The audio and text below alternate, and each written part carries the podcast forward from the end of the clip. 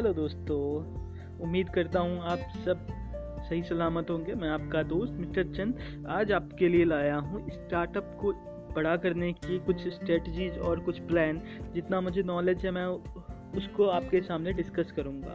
क्योंकि startup scale up करना एक बहुत ही बड़ी मतलब चुनौती होती है, क्योंकि बहुत स्टार्टअप फेल हो जाते हैं। आपने देखा होगा ये न्यूज़ में देखा होगी 95 परसेंट स्टार्टअप फेल हो गए। उनके बहुत सारे रीज़न होते हैं और कुछ लोगों को तो स्टार्टअप करना, करने में बहुत ही ज़्यादा प्रॉब्लम्स आती है, बहुत प्रॉब्लम फेस करते हैं। तो उसके लिए मैंने ये कार्ड स्टार्ट कर रहा हूँ। मान लो कि आपने कोई स्टार्टअप स्टार्ट कर दिया है और आप उसको स्केल अप करना चाहते हैं। तो उसके लिए कुछ टिप्स दूँगा जो मुझे आइडियाज़ है, जो मुझे मैंने एक्सपीरियंस किया है, जो मैंने देखा है तो उस चीज़ को कुछ शेयर करूँगा आपके साथ। तो आप बने रहिए मेरे साथ।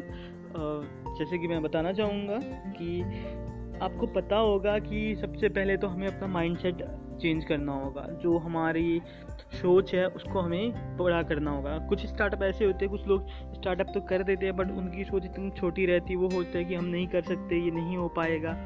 क्योंकि एक किसी महान व्यक्ति ने कहा है कि छोटी सोच और पाँव की मोच इंसान को आगे नहीं बढ़ने देती। अगर मान लो कि आपने टारगेट ही एक करोड़ का रख, लगा रखा है तो आप दस करोड़ कभी नहीं कमा सकते। आपने सौ करोड़ का टारगेट लगा रखा है तो दस करोड़ क्या तो आप कमा सकते हो। फिर जैसा टारगेट रखोगे उसके हिसाब से आपके एम बनने स्टार्ट हो जाते हैं। तो उसी तरीके से स्टार्टअप में भी आज एक बड़ा एम रखिए और अपने माइंडसेट को चेंज कीजिएगा। और चीज़ कैसे करना है? आ, कुछ मैं एग्जांपल लूँगा कि छोटी सोच और बड़ी सोच में कितना डिफरेंस होता है। छोटे टारगेट बड़े टारगेट में जो मतलब छोटी सोच के लोग होते हैं मतलब इसको नैरो माइंडेड कहते हैं या फिक्स माइंडेड जो भी नाम है।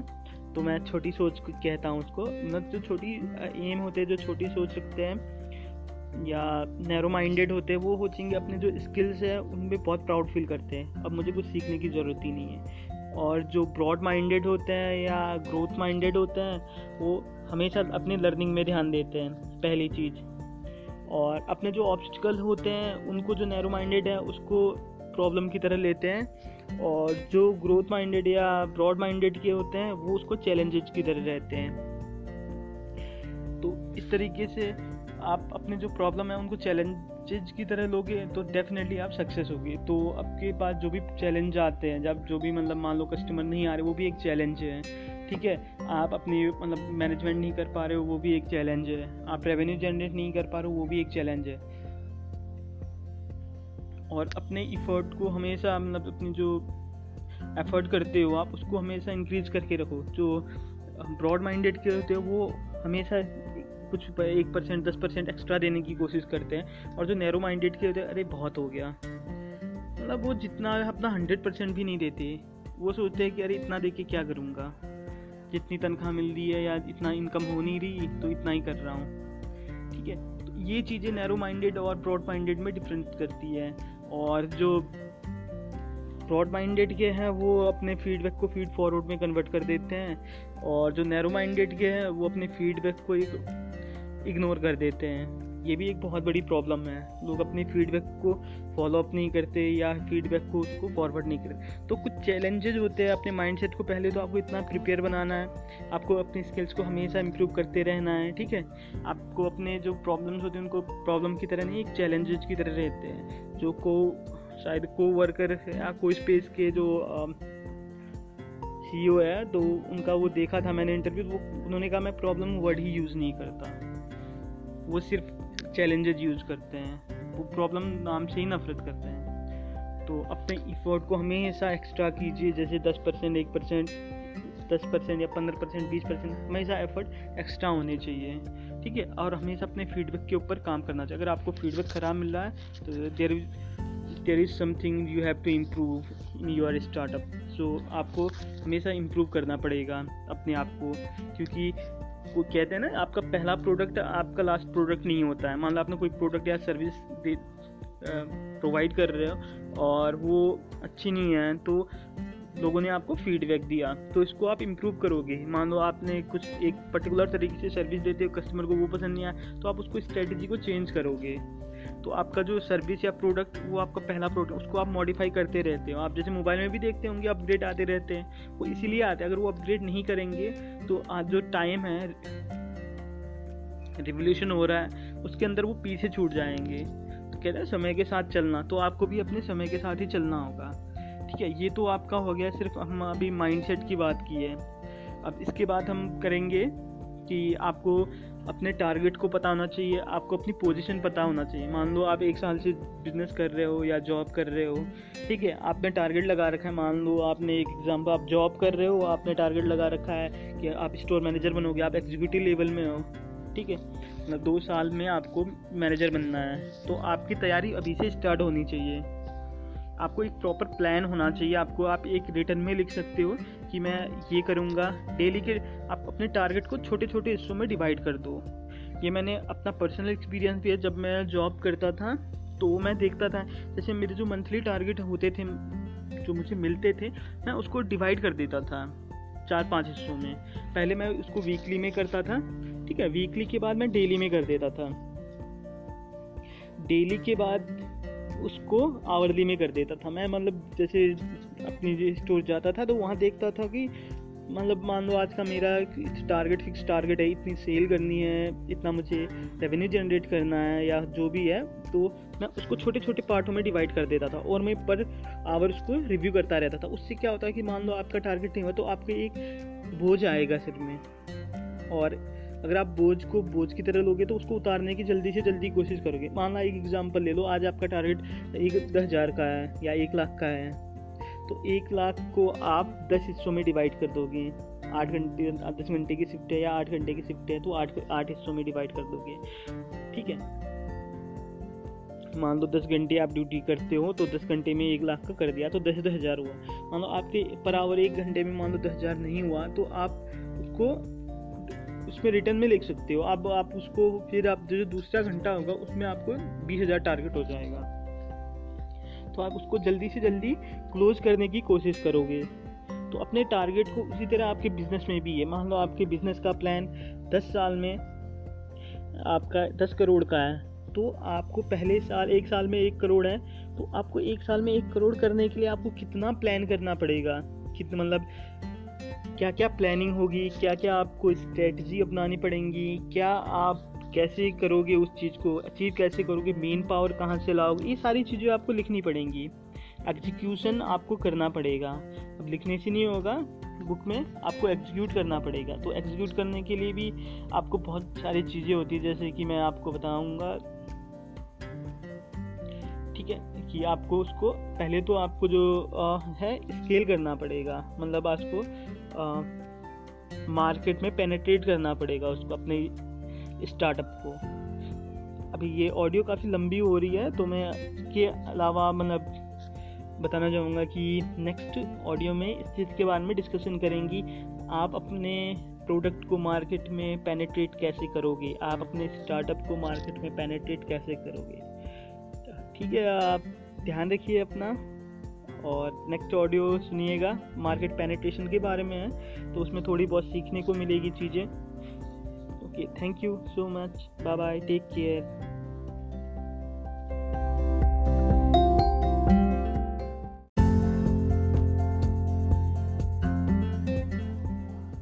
hello दोस्तों, मैं आपका दोस्त मिस्टर चंद बात कर रहा हूँ। आपको, जैसे हमने पिछली ऑडियो में बात किया था, हम इसमें थोड़ा स्ट्रेटजी के बारे में बात करेंगे, थोड़ी प्लानिंग के बारे में बात करेंगे। कोई भी आपका, जैसे मान लो बिज़नेस होता है, आप उसको क्या करते हैं स्केल अप करने के लिए या बड़ा करने के लिए कुछ प्लान करते हैं तो उसको कैसे करना है, वो चीज़ें थोड़ी मैं जानकारी दूँगा। और इस जो ऑडियो में और उसके बाद हम जो नेक्स्ट ऑडियो है, उसमें हम मार्केट पेनेट्रेशन के बारे में बात करेंगे। मान लो कोई आपने प्लान किया है कि हम एक, आपने कोई इनोवेटिव आइडिया स्टार्ट कर रहे हैं और आपने एक प्लान किया है कि हम मार्केट में ऐसे हमारा टारगेट इतना होगा, मान लो दस करोड़ रेवेन्यू करने का होगा और हम अभी इतना एक लाख कर रहे हैं तो इसको हम कैसे करेंगे, क्या करेंगे कि इसके लिए थोड़ा आइडिया नहीं होता लोगों को कैसे करना तो इसके लिए पहले मान लो आपके माइंड में आप कोई बिज़नेस कर रहे हैं तो अच्छा अगर नहीं कर रहे हैं तो आपको एक जैसे बिज़नेस प्लान बनाना होगा। और आपका जो बिज़नेस प्लान है, इसमें एक प्रॉपर आपको प्लान करना होगा कि हम पूरा एक रिटर्न में लिख के एक बार चेक कर लीजिए, ताकि आपको कहाँ कहाँ मिस्टेक है और उसको कैसे करोगे। मान लो आपने, एक एग्ज़ाम्पल आपको टेक्नोलॉजी चाहिए। आपने लिख दिया प्लान में कि मुझे जैसे एक स्टार्टअप करूँगा, मुझे टेक्नोलॉजी ये रिक्वायरमेंट होगी। और ये ये ज़रूरत होगी। पहले अपने रिक्वायरमेंट की चीज़ें लिख लीजिए कि क्या क्या आपको रिक्वायरमेंट होगी चीज़ के लिए और उसको फुलफिल आप कैसे करोगे? मान लो आपकी टेक्नोलॉजी होगी तो टेक्नोलॉजी के लिए आप किससे बात करोगे? तो वो सारी चीज़ें आपको स्ट्रेटजी में, एक बिज़नेस प्लान में जब आप लिखोगे, वो सारी चीज़ें आ जाएँगी आपका। मान लो आपको टेक्नोलॉजी से आप किससे बात करोगे, कैसे जाओगे? और हायर करने के लिए आपको किससे मतलब कहाँ से बंदे हायर करोगे, कितना सैलरी दोगे? या आप को फाउंडर रख रहे हो तो उसको कितना शेयर आप दोगे? आप कितना प्लान करोगे उसके लिए? कितनी रिस्पॉन्सिबिलिटी उसके पास होगी? रिस्क फैक्टर क्या क्या होंगे उसके? ठीक है? ये सारी आप जैसे सिस्टम बना रहे हो तो क्या क्या सिस्टम बनाओगे, कैसे बनाओगे, ये सारी चीज़ें आपको रिटर्न में लिखनी होगी। और मैं एक आप शॉर्ट डिस्क्रिप्शन दे दूँ, आप बिज़नेस को ग्रो करने के लिए कि मान लो हाँ एक तो आपको एक प्लान होना चाहिए बिज़नेस प्लान या जो आपका आइडिया है, उसके बाद आपको हम एक मेन पावर हायर करनी पड़ेगी, क्योंकि बिना मेन पावर के तो आप होगा नहीं। और स्टार्ट में ज़्यादा मेन पावर की भी ज़रूरत होती नहीं है, खैर पाँच से आपका, वो आपके बिज़नेस आइडिया आप कितनी स्केलेबिलिटी पे ऊपर डिपेंड करता है, कितनी क्वांटिटी में आप स्केल कर रहे हो। अगर आप एक ही ब्रांच खोल रहे हो तो आप से लेके, दो से लेके आप दस लोग हायर कर सकते हैं, या जितनी रिक्वायरमेंट है, अब मान लो किसी की बिज़नेस डेवलपमेंट टीम बहुत बड़ी होती है। फॉर एग्ज़ाम्पल बाइजू की लेके चलूँ तो उसमें जो हेड ऑफ़िस में जो बैठते हैं, वो बहुत कम होते हैं ऑफ़िस और जो बिज़नेस डेवलपमेंट टीम होती है, वो काफ़ी बड़ी होती है। ठीक है? और आपका, उसके बाद जब आपको मेन पावर होगी तो आपको लीडरशिप स्किल्स होनी चाहिए, क्योंकि जब आप मेन पावर करोगे, उनमें कुछ तो लीडर बनाने ही पड़ेंगे और उन लीडर को लीड लीड करने के लिए आपको कुछ अपने अंदर ऐसी एबिलिटी होनी चाहिए, आपके जो को फाउंडर है, उनके अंदर ऐसी एबिलिटी होनी चाहिए तो उनको अच्छे से लीड कर सके मोटिवेट कर सके, उनको अपनी कंपनी में सस्टेनेबल कर सके। ऐसा ना हो कि स्टाफ आ रहे हैं आपके पास और आप एक दो महीने में छोड़ के चले जा रहे हैं। तो इससे क्या होगा, आपकी एक तो श्रिंकेज बढ़ेगी, ठीक है? एट्रीब्यूशन रेट बढ़ेगा और एट्रीब्यूशन में क्या लॉस होगा आपको कि एक्सपेंसेस बढ़ जाएँगे। मान लो आपने तीन महीने किसी एम्प्लॉय पे इन्वेस्ट किया है, आप उस पर ट्रेनिंग दे रहे हैं और तीन महीने बाद वो ट्रेन होके छोड़ रहा है तो आपका तीन महीने बाद आप नई को हायर करो फिर आपको तीन महीने लगेंगे, जब तक वो ट्रेन होगा तब तक छोड़ देगा। मान लो पर एक ही बंदे को आप रिटेन करके रखते हो तो तीन महीने का जो एक्सपीरियंस है, वो चौथे महीने काम आएगा, वो आउटपुट देना और स्टार्ट कर देगा। तो इसीलिए आपको ये नॉलेज भी होनी चाहिए कि कैसे उनको सस्टेनेबल करना है, कैसे रखना है। और टेक्नोलॉजी तो अब इस करंट टाइम में इक्कीसवीं सदी मतलब आफ्टर कोविड तो आपको ये बताने की ज़रूरत नहीं थी टेक्नोलॉजी हमारे डेली लाइफ में कितनी इंटर कर चुकी है। आपको मेन पावर के लिए भी मैनेज करने के लिए टेक्नोलॉजी का रिक्वायरमेंट ज़रूरत पड़ती है सेल करने के लिए। ई कॉमर्स के लिए आपको प्रोडक्ट सेल करने के लिए टेक्नोलॉजी आपको कोई भी आइडिया इम्प्लीमेंट करने के लिए टेक्नोलॉजी हर मतलब सेक्टर में टेक्नोलॉजी इंटर कर चुकी है। एजुकेशन हो गया हॉस्पिटैलिटी हो गई, आपकी रिटेल हो गया, आपका ठीक है फाइनेंस हो गया लॉ हर चीज़ में। अब तो भी जो बजट है, आने वाला है तो वो भी आपका ऐप में आएगा। अभी देखते हैं एक तारीख को क्या होता है। और इसीलिए कह रहा टेक्नोलॉजी तो बहुत ही इम्पोर्टेंट है। और आपका जो आप, जिसके साथ अपना को फाउंडर है या अपनी टीम है, जो आपके हाई पोजीशन एम्प्लॉयज़ है, उनके साथ आप एक सिस्टमेटिक प्रोसेस क्रिएट करोगे। जैसे जो वो तो एक्चुअली बिज़नेस प्लान में होता है, जब आप बिज़नेस प्लान बनाओगे, उसी में इसको इंक्लूड करना होगा। ठीक है? वहाँ आप बिज़नेस प्लान बनाएँगे फंड रेज भी आपको उसी में करना पड़ता है। तो वहाँ जब ये सारी चीज़ कर लोगे, आपने एक सेटअप कर दिया, मान लो एक ऑफ़िस खोल लिया। तो उसके बाद आपको अपने कंप्यूटर को बीट करने के लिए। तो आप मान लो कोई कस्टमर आप एक मतलब बॉक्स में फ्रेमवर्क दे रहा हूँ, जिसमें आपको कस्टमर नीड लिख लीजिए। कस्टमर क्या क्या रिक्वायरमेंट है, आपके प्रोडक्ट्स जो कस्टमर की नीड को रिक्वायर कर रहे हैं। और कंप्यूटर क्या, आपके जो कंपटीशन में है अगर आप इनोवेटिव आइडिया है तो बहुत अच्छी बात है। अगर इनोवेटिव आइडिया नहीं है, उससे मिलते जुलते कोई काम कर रहे तो आपके वो कंप्यूटर क्या आप प्रोवाइड कर रहे हैं? मान लो आपने कोई एजुकेशन की ऐसी सॉफ्टवेयर बना दी, जो एम्प्लॉय को काम दे, वो कर रहे हैं। ठीक है? एम्प्लॉय को वो काम दे रहे हैं। मतलब कि स्टूडेंट को एजुकेट करा रहे हैं वो। सॉफ्टवेयर और उसी तरीके से आपका कोई कंप्यूटर है, वो भी क्या कर रहा है? मतलब उससे मिलता जुलता अगर काम कर रहा है तो वो भी कंप्यूटर में मतलब कंप्यूटर वो होता है जो एक्चुअली आपके कस्टमर को एक्वायर कर सकता है। वो आपका कंप्यूटर होता है। तो उसकी आपको वो कैसे प्रोवाइड सर्विस प्रोवाइड कर रहा है, वो सारी चीज़ें आप रिटर्न में लिख लीजिए और उसके बाद अपनी यूएसपी देख लीजिए। आप किस तरीके से उससे डिफरेंट कर सकते हैं क्या क्या प्रॉफिट है, क्या कस्टमर को ऑफ़र कर सकते हैं। जब वो चीज़ें आप लिख लोगे, आप उसको डेली एनालिसिस करोगे तो आपको बहुत चीज़ें पता चल जाएँगी कि आपको कैसे अपने कंप्यूटर को बीट करना है। तो अभी ये ऑडियो लंबी हो रही है तो इसके बाद हम मार्केट पेनिट्रेट के बारे में सीखेंगे अच्छे से कि मार्केट पेनिट्रेशन में क्या क्या चार जो कॉलम होते हैं, वो क्या होते हैं, कैसे अपने प्रोडक्ट को या अपने सर्विसेज़ को मार्केट में इम्प्लीमेंट करना है, ठीक है? वो सारी चीज़ें हम नेक्स्ट ऑडियो में सीखेंगे। अपना ध्यान रखिए take care bye bye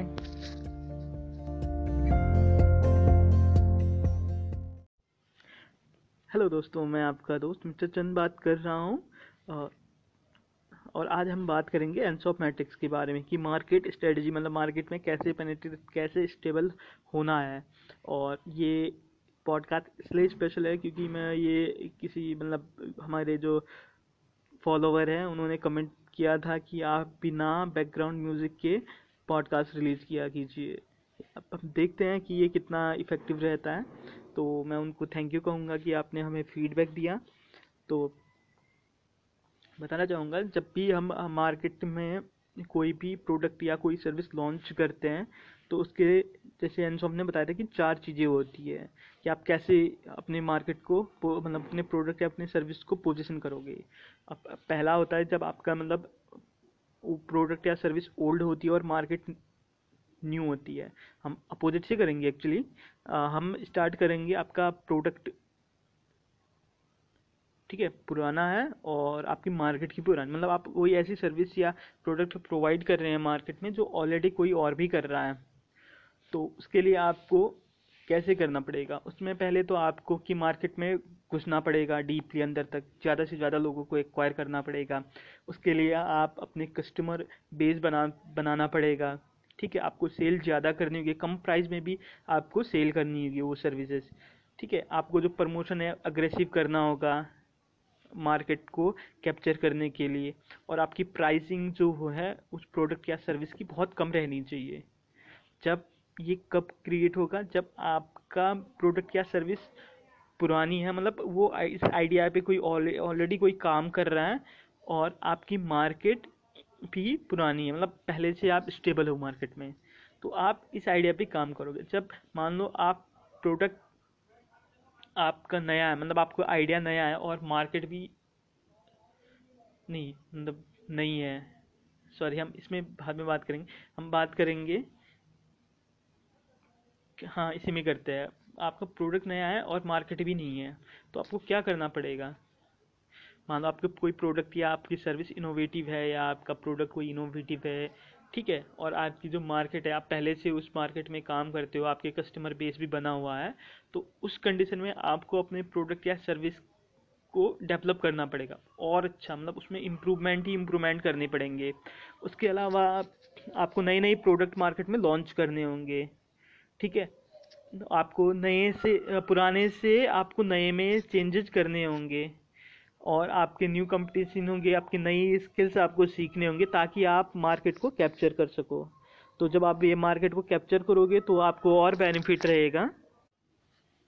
okay okay, दोस्तों अब हम आप हमारी तीसरी स्ट्रेटजी है मार्केट डेवलपमेंट तो मार्केट डेवलपमेंट पे हम बात करेंगे। ये तब करना है आपको कि जब आपका प्रोडक्ट या सर्विस पुरानी होती है और नई मार्केट में इंटर करते मान लो आप कोई सर्विस या प्रोडक्ट जो नया, पुराना यूज़ कर रहे हैं मतलब आपकी ये जो सर्विस है, काफ़ी टाइम से चली आ रही है और नई मार्केट में इंटर कर रहे हैं। मान लो अभी दिल्ली में आप बिज़नेस करते हो या दिल्ली में आपने फ्रेंचाइजी ले रखी आप इसको शिफ्ट करके देहरादून जाना चाहते हो या मान लो आप चंडीगढ़ जाना चाहते हो, ठीक है? तो इसके लिए आपको क्या करना होगा? आपको मार्केट एक्सपेंड करना होगा।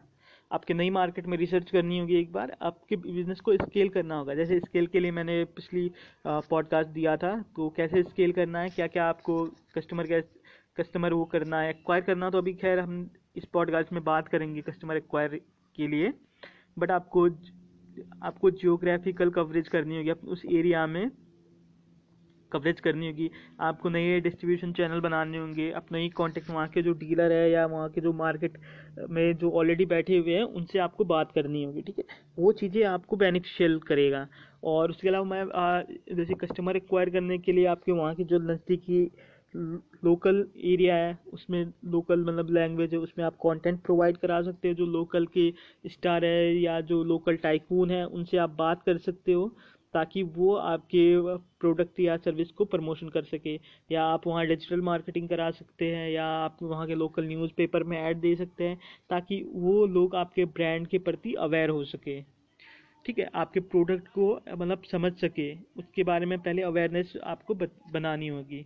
आप, क्योंकि नए मार्केट में एक्सपेंड कर रहे हो। आप जो मान लो आप दिल्ली में बिज़नेस करते हो तो यहाँ तो आपकी कस्टमर ऑलरेडी है।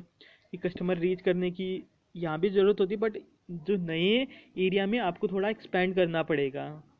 क्यों? क्योंकि वहाँ आपको मार्केट एक्वायर चाहिए, क्योंकि वहाँ का एक्सपेंसेस होंगे अपने। उसको कवर करने के लिए आपको वहाँ मार्केट करनी पड़ेगी। तो अब हमारा जो चौथा होता है, वो डाइवर्सिफिकेशन होता है। ये एक्चुअली ये आपके न्यू स्टार्टअप में ये चीज़ बहुत कम देखने को मिलती है, क्योंकि स्टार्टअप ये चीज़ कम करते हैं। ये एक्चुअली जो पुरानी आपकी जो कंपनी बड़ी हो जाती है बहुत ज़्यादा बड़ी हो जाती है तो ये डाइवर्सिफिकेशन इसमें आपका प्रोडक्ट भी नया रहता है और मार्केट भी नहीं रहती है। इससे आपका पुराने कंपनी से या पुराने स्टार्टअप से, पुराने आपके कस्टमर से कोई इनका मतलब कस्टमर बेस होगा बट लेना देना नहीं होता। मान लो फॉर एग्ज़ाम्पल आप एक एग्ज़ाम्पल ले लेते हैं, जैसे बाइजो अभी एजुकेशन का कर रहे हैं। अब मान लो बाइजो अचानक से कार मैन्युफैक्चरिंग में आ जाए तो वो कस्टमर से उतना रिक्वायर नहीं रहेगा ना उनका, क्योंकि वो नई मार्केट में इंटर कर रहे हो। आप वो एजुकेशन सीधे कार में आ रहे हैं। वहाँ पे फॉर एग्जांपल जैसे आईटीसी था, पहले नारकोटिक करता था, फिर अभी वो एफएमसीजी में आया था आया था। तो इस तरीके से आपको ये चीज़ करनी है। आप जैसे जियो था जियो पहले आपका टेलीकॉम था टेलीकॉम से फिर वो एफएमसीजी में आया। तो वो चीज़ें आपको माइक मा, जब मार्केट डाइवर्सिफिकेशन करते हो पूरा अलग में जाते हो यहाँ आपको एक तो इस चीज़ का एक्सपीरियंस नहीं होता। यहाँ बहुत ही बड़ा रिस्क फैक्टर बहुत ज़्यादा होता है। एक रिस्की में रिस्की में मार्केट होता है, क्योंकि रिस्क इसमें इतना ज़्यादा होता है, क्योंकि आप नई मार्केट में घुस रहे हो, कोई आपका एक्सपीरियंस नहीं है, क्योंकि पुराना आप अलग सेक्टर में काम करते थे, अभी आप नई मार्केट में इंटर कर रहे हो। तो यहाँ आपको बहुत चीज़ें न्यू देखने को मिलती है और न्यू एक्सपीरियंस मिलती है। आप या तो सक्सेस होगी तो बहुत ही हायर रेशियो में सक्सेस सक्सेस मिलती है। अगर फेल होंगे तो बुरी तरीके से फेल भी होते हैं। यहाँ दो ही ऑप्शन होते हैं। यहाँ एवरेज एवरेज का कोई कंडीशन नहीं होती है डाइवर्सिफिकेशन में। या तो आप सक्सेस होते हो या तो नीचे गिरते हो। मैक्सिमम यही दो होती है। बहुत रेयरली केस होता है जो आप ठीक ठाक मतलब काम चलाओ चल जाता है। क्योंकि डाइवर्सिफिकेशन आप न्यू स्टार्टअप बहुत कम कर पाते हैं, क्योंकि वो अपने ही नहीं होते हैं तो वो नई मार्केट नहीं कैप्चर करते। वो पहले पुराने में ही जब स्टेबिलिटी आ जाए उन कंपनी में, मान लो जैसे बाइजू बाइजू पाँच या दस साल तो अपनी स्टेबिलिटी देखेगा। अगर मान लो वो स्टेबल हो जाता मार्केट में तो सोचेगा डाइवर्सिफिकेशन के लिए। तो इसलिए आपको पहले स्टेबल होना पड़ता है। तो ये मेरा जो मार्केट के लिए थोड़ी डिटेल थी एंड शॉप का मैट्रिक्स कैसा लगा आप मुझे फीडबैक में बताएँ। इसमें मैं बैकग्राउंड म्यूज़िक ऐड नहीं कर रहा हूँ। तो जो भी कमियाँ हों आप मुझे बता सकते हैं। आ, आपके फीडबैक का हमेशा वेलकम रहेगा। थैंक यू मेरी ऑडियो सुनने के लिए और थैंक यू सो मच हमें सपोर्ट करने के लिए। Thank you so much bye bye take care